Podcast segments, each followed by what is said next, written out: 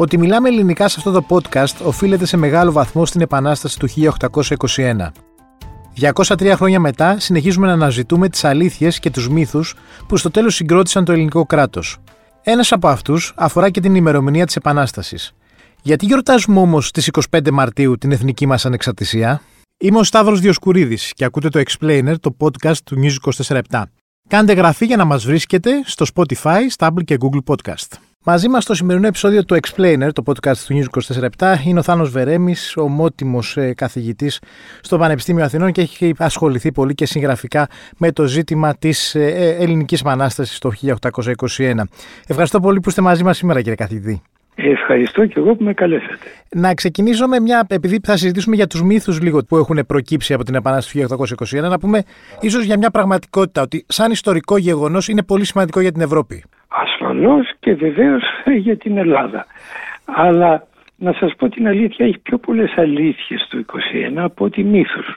Ε, οι μύθοι πάντα πλέκονται γύρω από οποιοδήποτε θέμα ιστορικό, αλλά στην περίπτωση αυτή να σας πω, οι αλήθειες είναι πολλές και ενδιαφέρουσες και μια από αυτές είναι η αξιοκρατία που επικρατούσε ε, την εποχή εκείνη, δηλαδή όταν ξέσπασε η Επανάσταση. Ε, εννοώ ότι οι ικανότεροι άνθρωποι προβλήθηκαν και μπήκαν μπροστά. Δηλαδή ο Κολοκοτρώνης, ο Καραϊσκάκης, ο Μιαούλης δεν ήταν συνηθισμένοι πολεμιστές και ναύτες.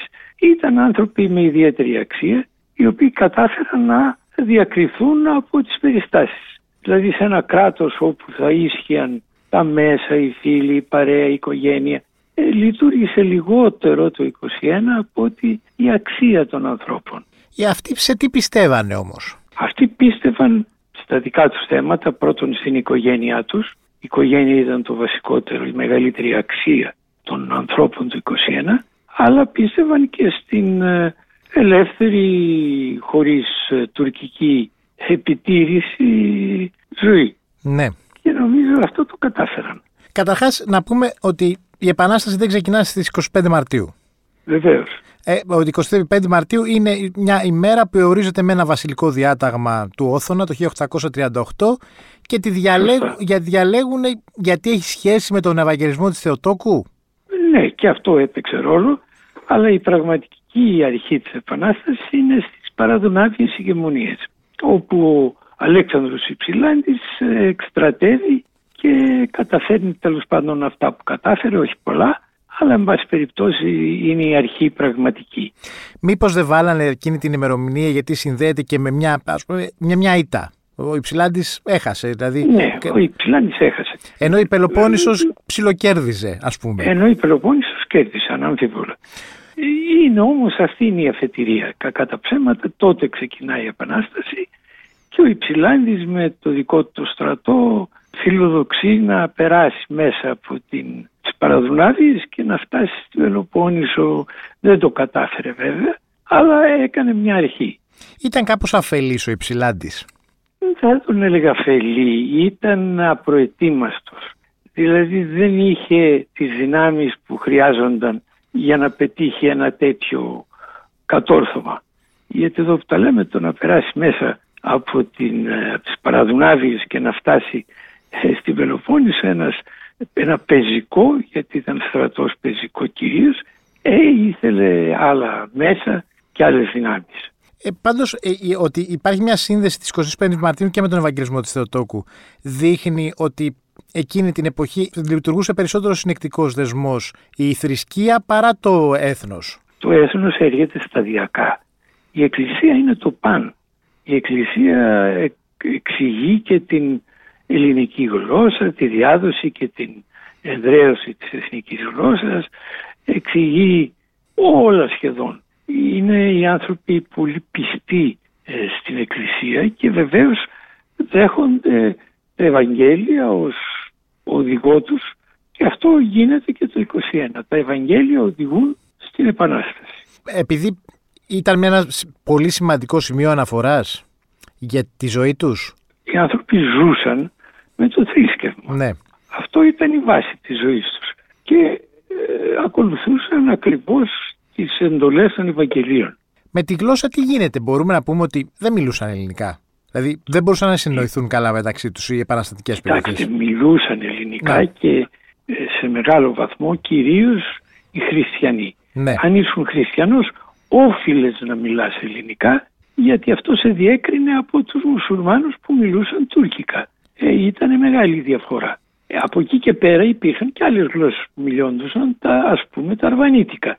Οι Σουλιώτες μιλούσαν αρβανίτικα και ήταν πολύ διαδεδομένη η γλώσσα της εποχής. Και βέβαια ακόμα τα βλάχικα, τα βλάχικα ήταν γλώσσα που μιλιόταν πάρα πολύ στη Θεσσαλία ιδίως, που ήταν πολύγλωση η Ελλάδα. Ναι, πολύγλωση. Ο Όπως... Κολοκοτρώνης μιλούσε δύο-τρεις γλώσσες, δεν ήταν μόνο ελληνικά. Όπως και όλη η Οθωμανική Αυτοκρατορία ήταν πολύγλωση. Ασφαλώς. Αλλά στη δικιά μας περιοχή της Οθωμανικής Αυτοκρατορίας ε, μιλιόντουσαν τουλάχιστον τέσσερις γλώσσες. Δηλαδή τουρκικά, αρβανίτικα, βλάχικα και ελληνικά. Αυτές ήταν οι γλώσσες της δικιάς μας ε, περιοχής. Ισχύει κάπως ότι, τώρα να το περιγράψω, δεν ξέρω, μπορεί να είναι και λίγο τραβηγμένο, ότι τα ελληνικά ήταν κάπως σαν τα αγγλικά της εποχής. Δηλαδή ήταν μια γλώσσα για να συνεννοηθούν όλοι μεταξύ τους. Σίγουρα ήταν. Ήταν μια lingua franca, όπως τη λέγανε. Ήταν η γλώσσα της διεθνούς ε, συνεννόησης και βέβαια των διανοωμένων κυρίως. Ναι. Αλλά δεν ήταν μόνο τα ελληνικά, υπήρχαν και οι άλλες γλώσσες που λέγαμε, τα σλάβικα, πολλά. Ε, απάνω στη Μακεδονία και πιο πάνω μιλούσαν σλάβικα. Ναι. Οι Βούλγαροι, οι Βούλγαροι, οι Ρώσοι, καλά, όλοι αυτοί ήταν σλαβογενείς πληθυσμοί. Ο Έλληνας της εποχής της Επανάστασης έχει σχέση με τον Έλληνα τον το σημερινό? Ασφαλώς έχει. Ναι. Ασφαλώς έχει. Μπορούμε... Έλεγα... Είναι ο άμεσος είμαστε... προγονός μας, μπορούμε να πούμε. Απολύτως, απολύτως. Είμαστε πολύ πιο κοντά στους Έλληνες της Επανάστασης από ότι στους Έλληνες του... της αρχαιότητας, σίγουρα. Πάντα, ε, και, ναι. Ένας ακόμα μύθος που έχει και σχέση με την εκπαίδευση ήταν το κρυφό σχολείο. Ναι, το κρυφό σχολείο είναι ένας μύθος που κατασκεύασε το, η ελληνική, το ελληνικό κράτος. Δεν είναι παλιός μύθος, είναι καινούριος. Δηλαδή ήρθε μετά το είκοσι ένα. Είναι η, ο μύθος που θέλει τους Έλληνες να αγαπούν τόσο πολύ την εκπαίδευση, ώστε να πηγαίνουν στο κρυφό σχολείο, να μαθαίνουν υπό, υπό αίρεση και υπό κυνηγητό τα γράμματα κλπ. Αλλά αυτά είναι, κατασκευάστηκαν από το ελληνικό κράτος. Αυτά κατασκευάζονται στην προσπάθεια να συγκροτηθεί μια εθνική ταυτότητα. Ακριβώς, ακριβώς. Θεωρούμε ότι είχε επιτυχία αυτή η συγκρότηση, δηλαδή ότι γρήγορα τουλάχιστον για το κομμάτι που απελευθερώθηκε, σε γρήγορο χρονικό διάστημα καταφέραμε να συγκροτηθούμε γύρω από μια ενιαία ταυτότητα? Θα έλεγα πολύ γρήγορα, και αν συγκρίνουμε την Ελλάδα με άλλες ευρωπαϊκές χώρες, πιο γρήγορα. Θέλω να πω, οι Έλληνες έγιναν ελληνομαθείς και Έλληνες εθνικά στη συνείδηση, γιατί κατά ψέματα η συνείδηση είναι ενενήντα τοις εκατό γλώσσα, ε, ήταν πιο γρήγοροι από τους Γάλλους, ας πούμε, της ίδιας εποχής.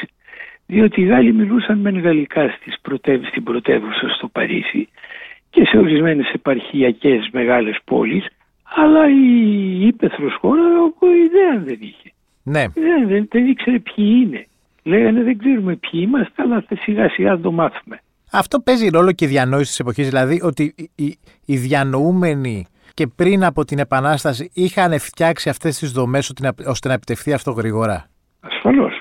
Έχουμε πρώτα απ' όλα έναν Κοραή. Ναι. Ο Κοραής είναι ο πατέρας της ελληνικής συνείδησης, ας το πούμε έτσι. Αυτός μας γέννησε, είναι ο, ο μπαμπάς των νεοελλήνων. Ε, αυτά όλα έγιναν σταδιακά και με πρόσωπα και με διανοουμένους και με... Και βέβαια τα Ευαγγέλια, όπως είπα αρχικά. Πάντως συνηθίζεται πολλές φορές να τιμούμε περισσότερο τους στρατιωτικούς. Δηλαδή ο Κολοκοτρώνης έχει μεγαλύτερο σεβασμό και στο διάβασμα της ιστορίας και στον πιο απλό κόσμο από ότι ο Κοραής. Αυτό είναι αλήθεια. Αλλά ε, λογαριάστε ότι εκείνη η εποχή, την εποχή χρειάζονταν στρατιωτικοί. Ο αγώνας γινόταν σε επίπεδο στρατιωτικό, όχι σε διανοούμενο επίπεδο, το οποίο υπήρχε βέβαια. Και ο Μαυροκορδάτος ήταν διανοούμενος και, και ο Καποδίστριας ήταν διανοούμενος. Όλοι αυτοί έβαλαν τη δικιά τους συνεισφορά. αλλά ε, σε πρώτη ζήτηση ήταν η στρατιωτική. Ε, χωρίς τον Μιαούλη δεν μπορούσε να κάνεις πόλεμο στη θάλασσα, ήταν ο απολύτως αναγκαίος. Μια τελευταία ερώτηση.